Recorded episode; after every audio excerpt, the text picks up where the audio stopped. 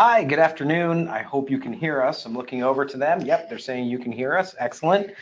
Uh, thanks for joining us this afternoon. My name is Greg Lois. I'm the managing partner of Lois Law Firm, which defends employers in workers' compensation matters in New York and New Jersey. And I'm joined today by Tashia. Hi, everyone. I'm Tashia Rasul. I'm a here. I'm, I'm a partner here at Lois Law Firm, and Today we are going to discuss a very interesting topic that's come up in New York and New Jersey workers' compensation claims recently. Hot topic. Marijuana. Yep. Yes. We're going to talk about this topic in two big uh, pieces, uh, state by state. So I'm going to cover New Jersey uh, workers' compensation claims and the interplay with the medical marijuana laws. And Tashia will discuss New York. And the way we're going to approach this is first we're going to talk about can the court uh, approve or order or authorize uh, this type of medical treatment uh, or reimbursement to a medical provider? And then how do they, how do we pay for it? How do we, the carrier, the employer, the self-insured, the third-party administrator, the benefits administrator, how do we actually pay for this uh, treatment? So, uh, ladies first. Put All you right. on the hot seat first. Okay. Uh, so let's talk so, about it in New York. New York. Okay. So New York's been addressing this issue for about a year now, just over a year. Um, the appellate division has not addressed it. We don't have anything from any of the circuit courts. It's really just the board panel decisions. And the issue has been presented to the board in terms of is uh, medicinal marijuana, is it like necessary or is it allowed in workers' compensation claims? Here you go. um, and if it is, how are the carriers or how are employers liable for payment of same? So what we've been seeing is um, in New York, it's becoming more prevalent, the use of medicinal uh, marijuana. And over the course of the past year, there's been several cases where providers are recommending the use of marijuana for claimants for their injuries, and ma it's mainly for pain.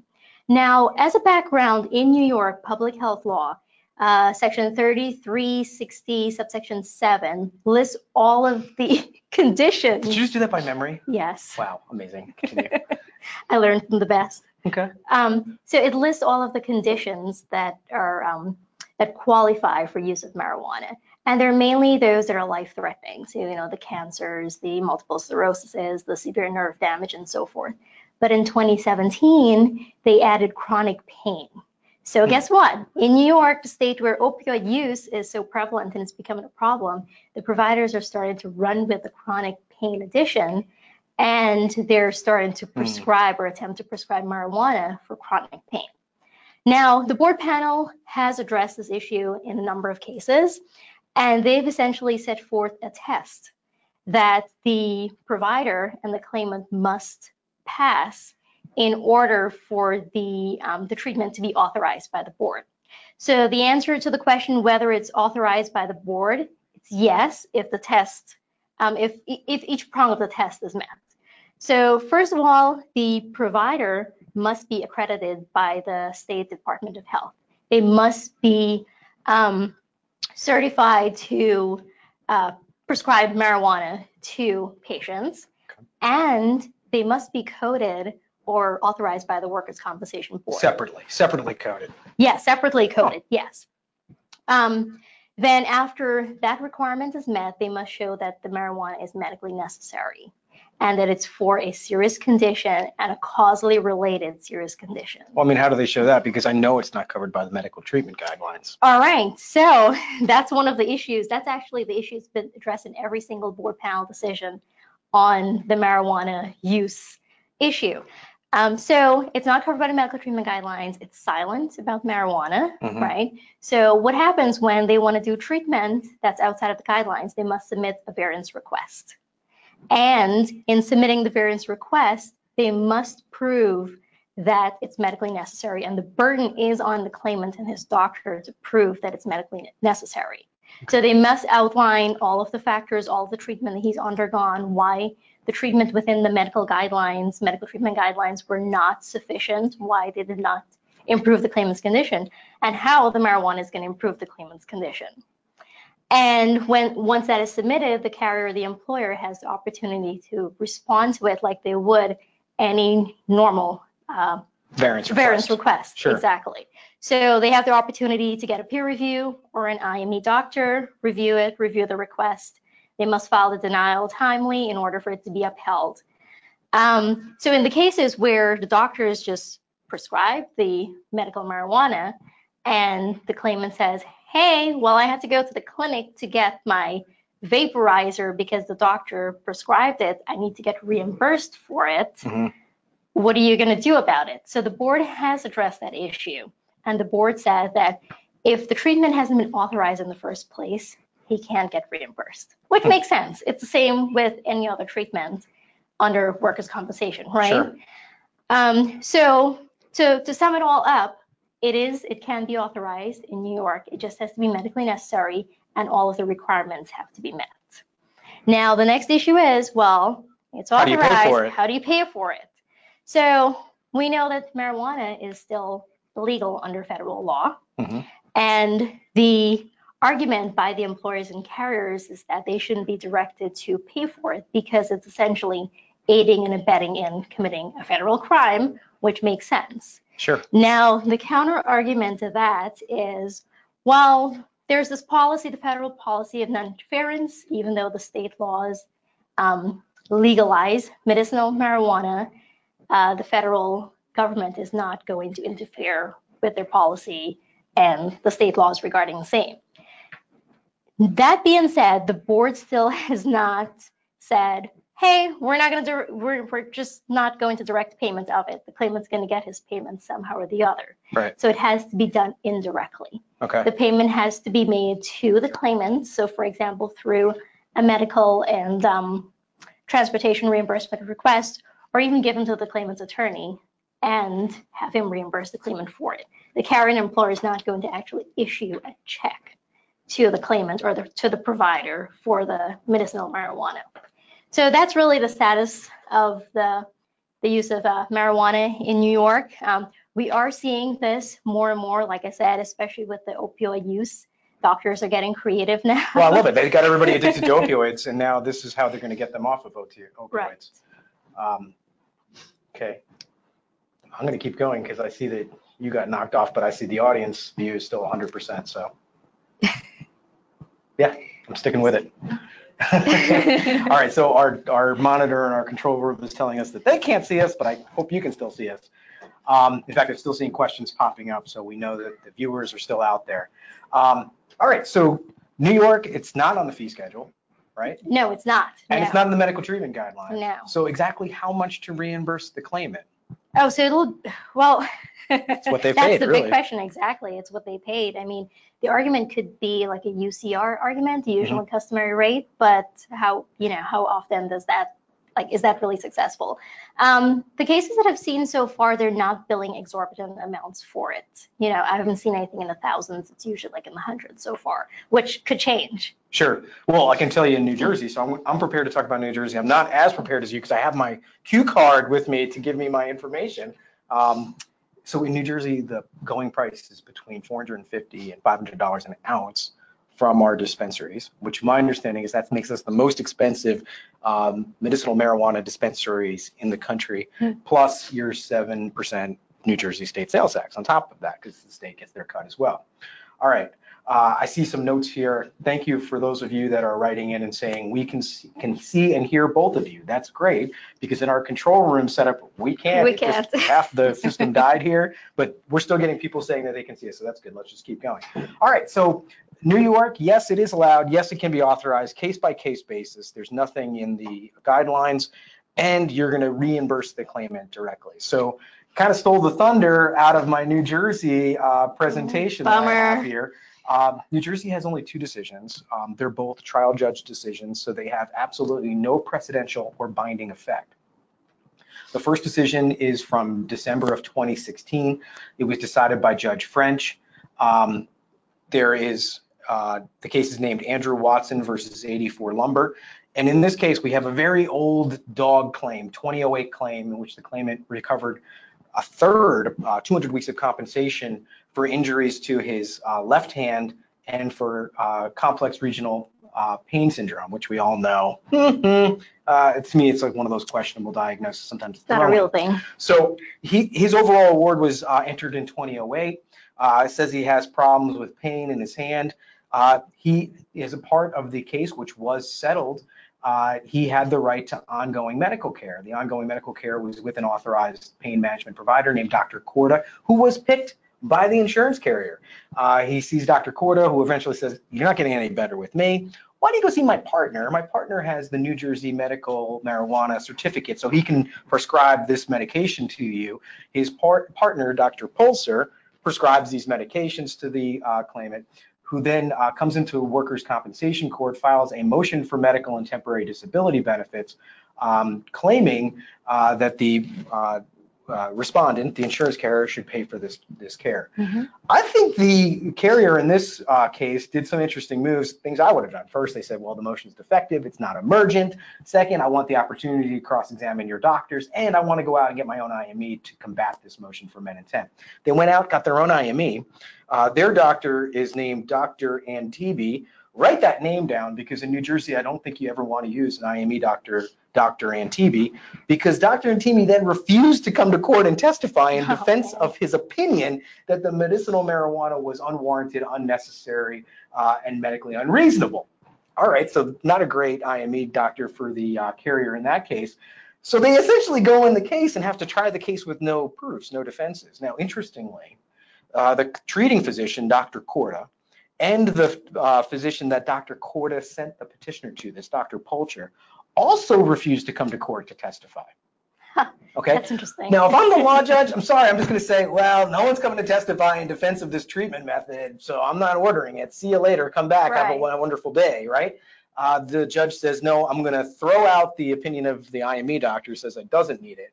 I'm going to accept the opinions of the of the treating physician and Dr. Polcher and essentially orders the carrier to reimburse the claimant. Again, doesn't mm-hmm. uh, order them to pay for the treatment, just orders them to reimburse, reimburse, the claimant directly.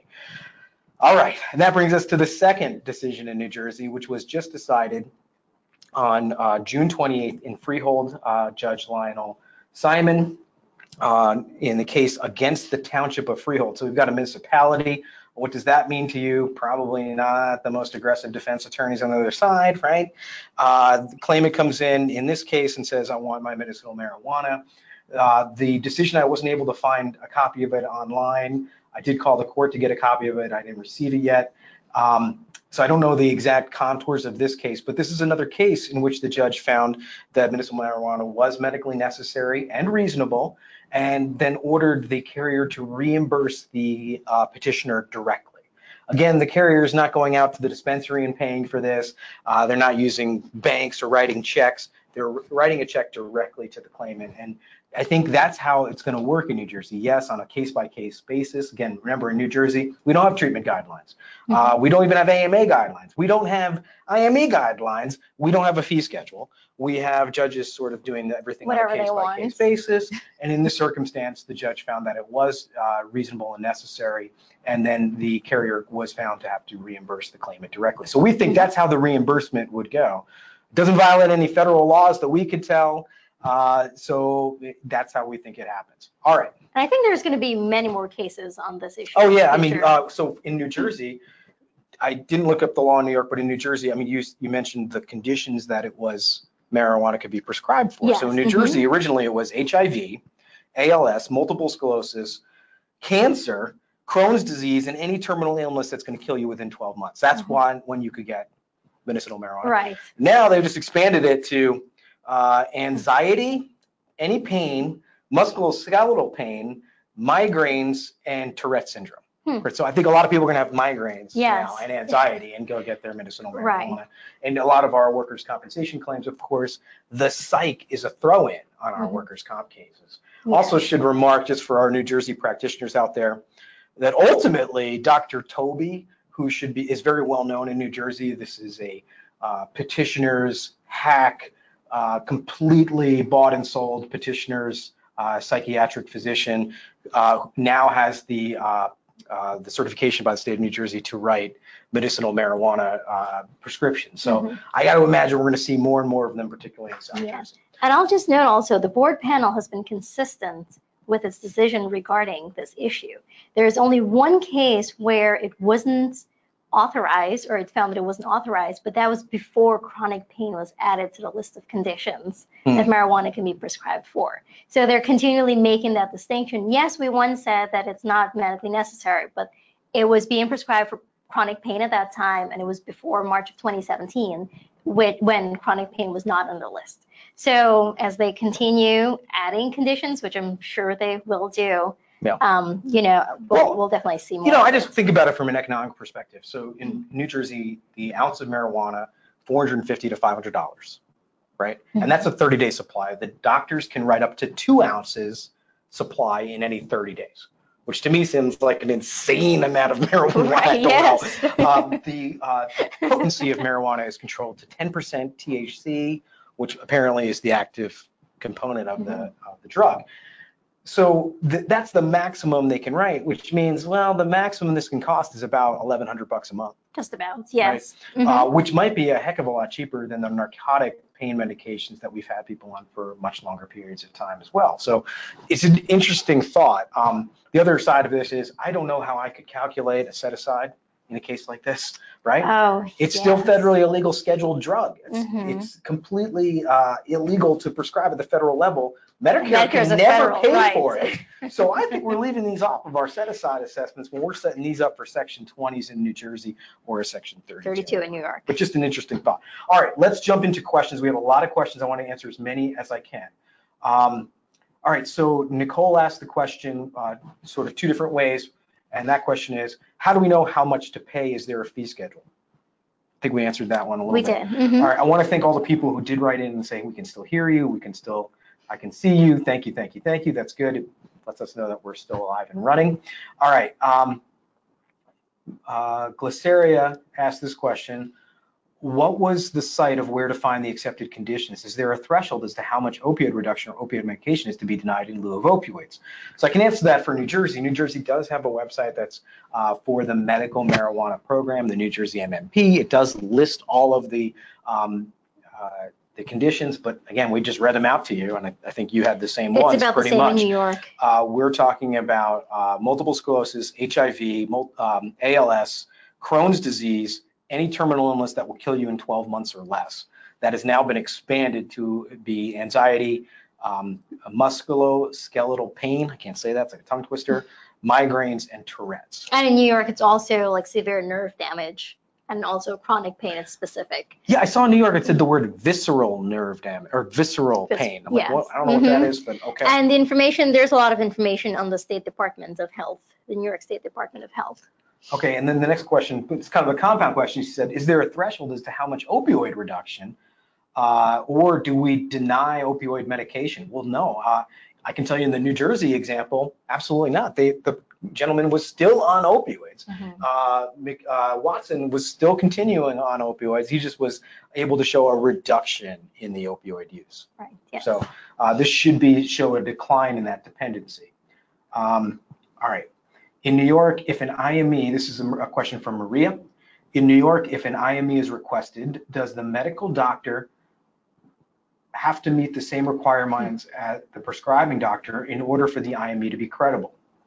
All right, so I think the answer would be yes there. If Generally, we're yes. talking about credibility, it must be, the IME doctor must mirror the claimant's treating doctor in terms of um, like uh, um, uh, certification, credentials. qualifications. You know, so if they're board certified in something, I want to see a board certified pain management Right. physician.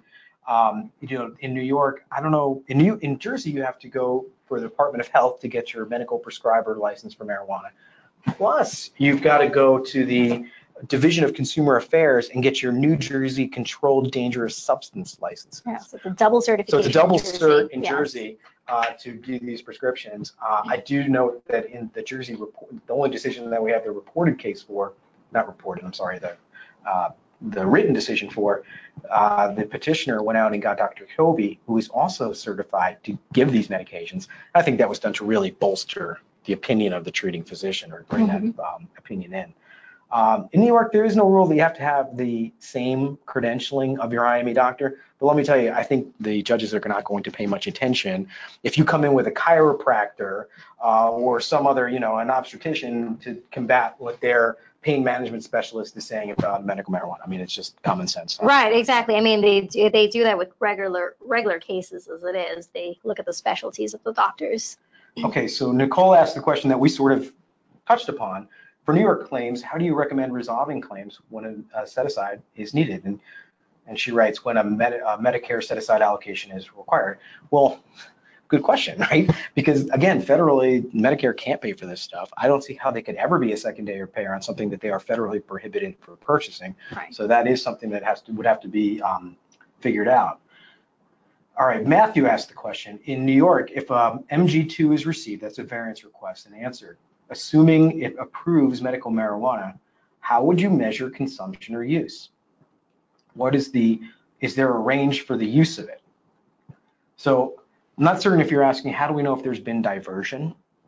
Right, because Mhm. that's what I'm thinking. I'm imagining you've got an ounce of this stuff that somebody else paid for that's got a great, easy resale street value too. Exactly, yes. Um, and then there are all sorts of questions and concerns about testing um, someone for marijuana use, right? We know that the metabolites from marijuana use uh, don't titrate out of your system the same for two different people.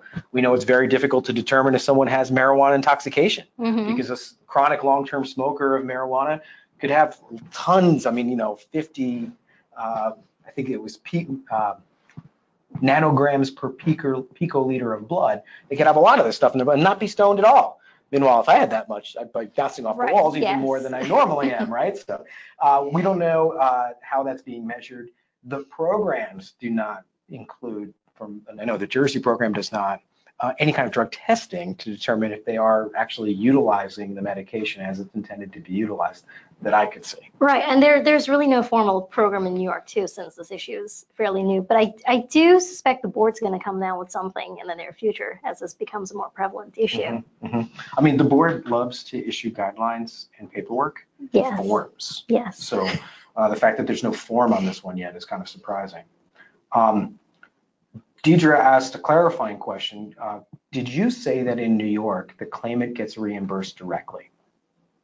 Yes, so the claimant can get reimbursed through, by, by submitting a request for a treatment and um, medical and treatment expenses. So if the claimant goes to the dispensary with a prescription from his doctor and he gets the marijuana, he can submit that to the carrier and the carrier will be able to pay him, reimburse him for it. Right, just like we're reimbursing people for parking expenses or travel to and from a hospital or a medical appointment, goes on the same form. Mhm. All right, uh, James asked the question, at what point in the claim can we expect this to be prescribed after traditional pain med- uh, medication has failed? Well, that's when we think it would be prescribed sure. because it has to be, it, it like, there has, treatment first has to be within the medical treatment guidelines, right? And they have to prescribe treatment within that. So after conservative treatment has failed, this should be like the next step or the last resort. Right. From day one, the doctor should not be prescribing medicinal Correct. marijuana. Right, I agree strongly with that. Um, Rachel asked a question. She says, this is a New Jersey specific question. Can you request weaning from opioids if the claimant is on medical marijuana? Well, the decision that we have so far, uh, the Andrew Watson versus 84 lumber, um, the judge really did what in New Jersey we refer to as a Benson versus Coca-Cola analysis and did a look back and said essentially, he went out, he did all this stuff on his own. Yeah, it was unauthorized, but it actually improved him. He was able to reduce his dependency on narcotics, and he says that he has increased functionality. Okay, so based on those two things, the judge said, you know what, this is useful for him. It's it's medically reasonable and necessary, and that's why I authorize the use or or instruct really carrier reimbursement for it. Mhm. So uh, yeah, um, that's not exactly a weaning. It's not it's not a one for one replacement. But the judge in this decision said, I saw the opioid use go down or dependency go down, and that's why I think this was a useful treatment for him. All right. Uh, Hannah asked a question. Hi, Hannah in Omaha. Uh, can a claimant be on medical marijuana and opioids at the same time? Are there any guidelines to protect us from paying both? I don't know if that's a New York or New Jersey question because I know you do both New York and New Jersey. So in Jersey, yes, you can be on both. Absolutely. In fact, my decision to keep winging my card around, uh, uh, that did happen. Right, and same same thing with New York too, since there's no guidelines for the marijuana. Yep. Okay, Carol asked a question. Does this replace opioids, muscle relaxants? In other words, if the doctor prescribes medical marijuana, is he required to discontinue the opioids? Okay, I think we've been over that one. Oh, your friend Brian asked a question. Do you believe this will become a federal issue if an out-of-state claimant is treating with medicinal marijuana for a New Jersey or New York claim? Sure. So you've got, I think what you're suggesting here is we've got people crossing state lines, et cetera. Uh, that's going to be an interesting one for us to see how that pans out. Again, you're you're privately directly paying the claimant to reimburse them for doing something that is federally prohibited. Uh, yes. Yeah. Mm-hmm. All right. Uh, Carol asked the question. Do you think that urine drug screens will be required to make sure they are using it? Right now, they are not, Carol. Uh, what if they take medical marijuana, still buy it on the streets? Right now, they may be doing that, Carol. Mm-hmm. Will they have higher concentrated marijuana than what is considered a therapeutic dose? Well, entertainingly, I don't think anyone really knows what the, well, we know the dosage is unknown. Um, and we also know that the, um, the, the time it lingers in your system has been difficult to calculate or to be, be reliable from person to person. And when I say the dosage is unknown, in the cases that we've read, and particularly some of the recent cases, these medicinal marijuana dispensaries are offering different strains of marijuana with yes. different strengths, different potencies, um, different um, uh, balances of THC to cannabinoids, and that has a different impact on how your body both absorbs it and utilizes it. And for those reasons, there is not what I've seen a standard therapeutic dose. It's doctors prescribing you ounces of marijuana at a time and saying, go smoke this good luck, I'll see you in 30 days. Yeah. I mean, this is not something like, you know, you smoke one joint in the morning, one in the afternoon. I mean, I don't, I haven't seen things like that. They're prescribing yeah, ounces there's, of there's marijuana at a time. really no set standard or guideline. Yeah, we also had an entertaining moment here today calling around different people's offices like, uh, what is vaping? Is that burning? Like trying to figure out some of the some of the, the, the lingo that's going on. All right. Um, Diana, asked the question, will some sort of medical testing be performed or can it be to determine the patient is following the script? Again, that is to be determined, mm -hmm. um, urine toxicology screens, making sure there's no diversion, et cetera. Um, okay, Anna asked the question. This is a great question. What is the New York liability if a claimant on medical marijuana gets in a car accident or is deemed under the influence at the time? I know both programs, the New York and the New Jersey programs, include a prohibition that you may not operate a motor vehicle and certain types of other vehicles if you are uh, taking your medication. Right. In fact, they shouldn't be transporting the medication anywhere. Both states programs say if you're transporting it, it should be just going from like one doctor to the other. Uh, you should be carrying your medical marijuana license with you at all times. And they there are very strict in both states um, restrictions on where you can smoke it. For example, they instruct you to, to smoke the marijuana in your own home, not out in the open, not in parks, not in school-free drug zones, et cetera. They don't want these people getting in trouble with local law enforcement. Um, so the answer is, uh, if they are in an accident, uh, they will be deemed under the influence at the time, and it's not going to be our problem. They've been instructed not to do that as part of the condition of being part of these programs.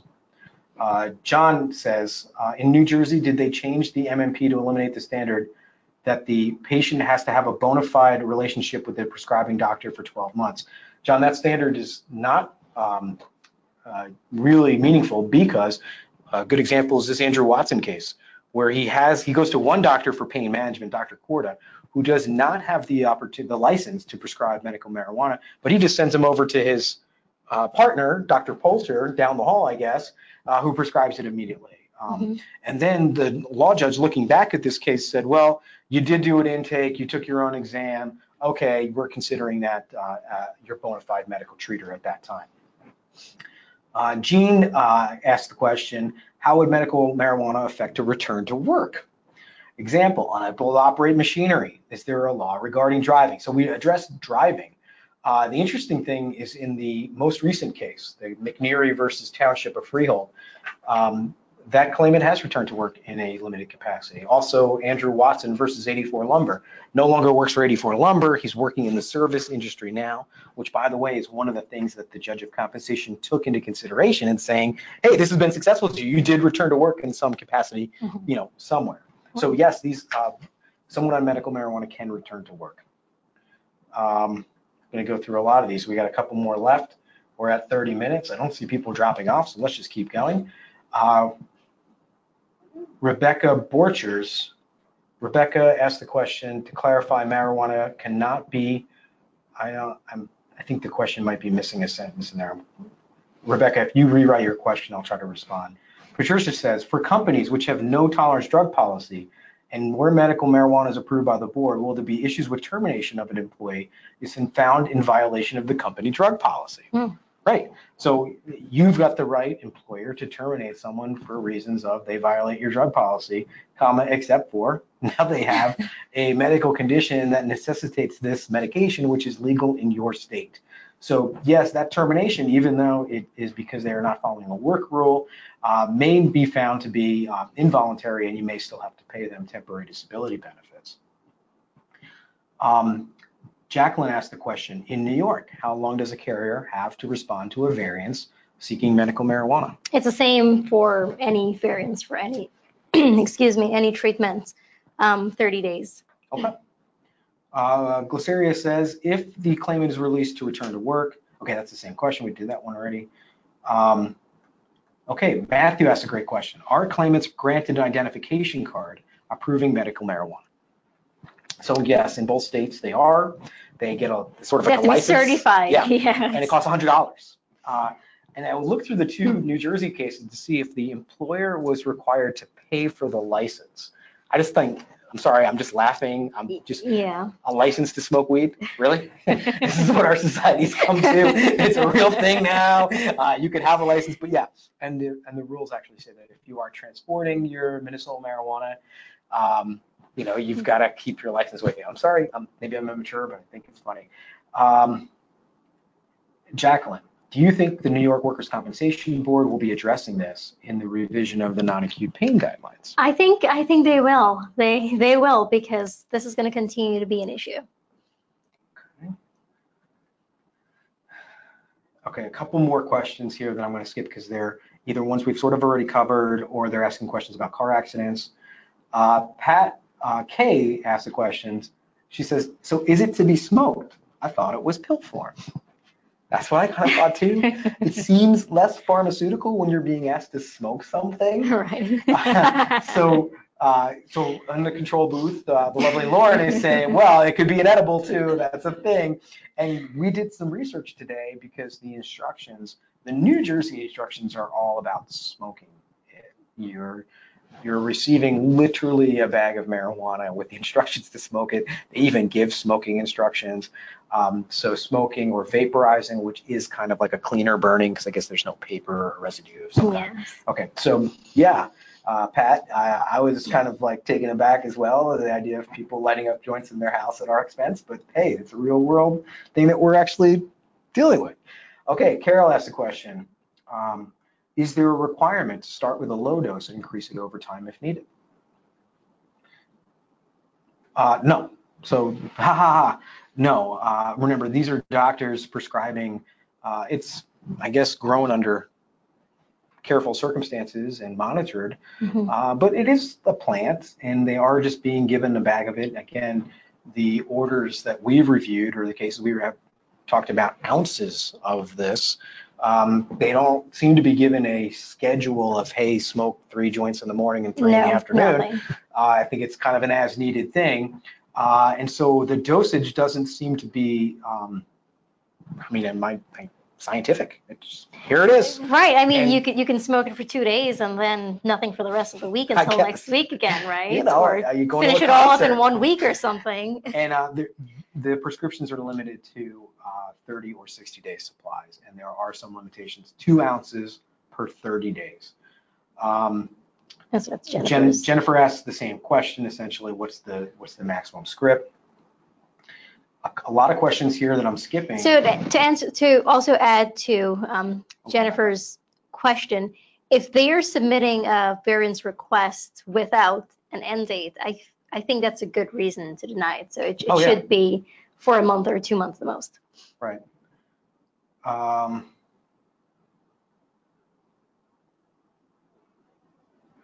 Tish asked a great question, which I don't know the answer to. Uh, just to confirm the return to work strategy, the employee must use the product in a home environment. The employee cannot consume the product at work. Um, maybe she's telling me that that's their policy, but I haven't seen anything that says that in the um, the programs that I've reviewed. No, I haven't Well, it's interesting. either. That's an interesting thought. They'll just Um, smoke it at night after they get home from work. Um, all right, Kyle asked a great, a great question, and it's something we've sort of danced around. Do you know how this will impact claim costs or settlement costs for employers? All right, so the first thing is the uncertainty. I think we can be very certain with telling you that if the law judge rules that, quote, it is medically reasonable and medically necessary, close quote, in New Jersey, or it fits under the New York sort of test as well, which is Mhm. very close to that. Hey, it's helping the person. But yes, you're going to be found to have uh, an, a petitioner in New Jersey or a claim in New York who's going to be authorized to have medicinal marijuana. So the first part of this question is really um, from imagining the case perspective is, yep, these things can happen. The second part of that is like, how much is this going to cost you? Uh, in New Jersey, it's very clear, um, and it's really because New Jersey is being made fun of or throughout all of these uh, uh, articles that I've read saying like, why is it so expensive? It's $450 for an ounce of marijuana. Uh, you, you know, the, the medicinal marijuana is quite expensive apparently, but that gives you a sort of ballpark. I mean, that's how much it could cost, and you could get up to two ounces a month. So that's where we're coming up with that figure, plus of course the high state sales tax. Mhm. So that is what it's going to drive up the cost. Now, cost of settlement. Well, I think once you start paying for narcotics, uh, marijuana, it's really hard to get the claimants to settle. They don't want that, you know, either second source of income, right? Because we're talking about diversion going on, or they're addicted. I mean, the, these are Yes. opiate addicted, narcotic addicted claimants or petitioners anyway. I mean, this is a very tough or difficult population to settle with, particularly if now you're giving them uh, marijuana. Marijuana, is- yes. you know, If sit they home, can eat get it. Doritos, and watch TV all day, right? So I think this is not going to make uh, settlements easier. Um, but the other side of it is it's not that expensive on a month-to-month basis. Right. I mean, it's quite up there or comparable to what you're paying in narcotics right now. So uh, that's a thought. So it's a little bit to be seen, but I can tell you that the, the first part of the impact on claim costs is always uncertainty. Um, the uncertainty of is this something that's going to be ordered? Is this some now in New Jersey? Both of these decisions are trial level decisions. It does not appear that there's any signal that there's. First of all, the old case from 2016 was absolutely not appealed. We're not going to see any new case change in case law from that. The new case, um, from all of the media reports that we've read, there has been no statement that either uh, PMA, the insurance carrier, or uh, any one of the involved parties are going to appeal that. And likewise, in New York, there's no indication it's being taken to the third department. Right. So then you got board panel level decisions, and that's the first level of review of a trial judge. Again, not precedential, although they do love to cite themselves over Yes, and over as again, they've been doing. um, but not precedential. So the first part of that, how's this going to affect claim costs and risk is, well, I think we see which way the wind is or the smoke is blowing. Mm, ah, I see what you did I there. Uh, all right, in both states. All right. Um, I'm going to skip some of these questions that we've asked because it feels like a lot of people have um, typed in. All right. Uh, do we have to reimburse for rolling papers or pipes? Interesting question, Hmm. Gail. Uh, nothing I've read seems to indicate that. Um, it is interesting to tell you that in the, at least the New Jersey program, uh, paraphernalia, which is illegal, by the way, it's illegal to have a bong or a water pipe or some of these uh, the equipment. Um, but if you have your license, you can have that stuff. So in New York, in one of the board panel decisions, they glossed over it. I don't know about the paper, but one of the things that the claimant submitted the reimbursement for was the, the pipe. Like the, the, the word pipe was, the word pipe was mentioned and the board panel said, yes, you have to reimburse him for that. Uh, Rick asked a great question. There are many strains of marijuana. Is there going to be a sealant or quality of pot that is minimally prescribed versus maximum strength? Yeah, so interestingly, in uh, Jersey, Uh, the other um, sort of these magazines that are involved in marijuana is, I guess, High Times magazines, all these other ones that have jumped in there, cannabis magazines, um, have both said that New Jersey has some of the highest costing marijuana and some of the weakest marijuana because the strongest potency you can get in New York is about 10% of that THC, which is one of the psychoactive medications or drugs in the marijuana smoke. Um, so that's limited in New Jersey to 10%. But certainly the different strains have different balances of THC to cannabinoids, and that can have different effects on different people. So uh, it, it, doesn't seem like there is going, I can tell you New Jersey, there's a maximum strength, but there doesn't seem to be a minimum, minimum. if that makes any sense. Mm-hmm. Um, Rick asked the question, are we obligated to pay for munchies? a lot more questions about drug theory uh, workplaces, um, and a lot of questions here that I think we've gone over a few times about uh, can we deny opioids once they're on medicinal marijuana? And so far, I think the answer to that is no, not yet. Uh, you want to make the case law on that? Uh, we'll help you with that, but right now, I don't think the case law is saying that. No. the cases that I've read, the, the claimant has stayed on narcotics, and this was uh, something to augment that. In addition, well. yes. Yeah. Mm-hmm. Um, all right, Carol asked a funny question. What if someone who is a non-smoker develops chronic obstructive pulmonary disease after smoking marijuana for a few years? We have to pay for this diagnosis. Yeah, I think so. I think you causally end related, causally related, consequential, consequential injury. Yes. Mm-hmm. Um, Linda asked a question. We'll end with this one. Uh, is there a way to determine if the claimant is taking medicinal marijuana uh, versus marijuana off the street? And I don't think there's any way to know that at this time. No. All right. All right. So I'm seeing that people are starting to drop down. We're getting down into the low hundreds now. Um, I want to thank everybody for joining us today. If you have any other questions, please feel free to reach out to us over email, phone call. We're happy to answer any questions you have, any cases you'd like to discuss. We're here for you. Uh, next week, we're going to be doing a webinar about the virtual hearing process, which is finally coming to Hauppauge. Yes. Good yes. news. So uh, next week, join us for that. And then at the end of the week, I think August 13th is when Hauppauge Garden City go virtual. So uh, please join us for that. Have a great week. Email us any questions. Bye.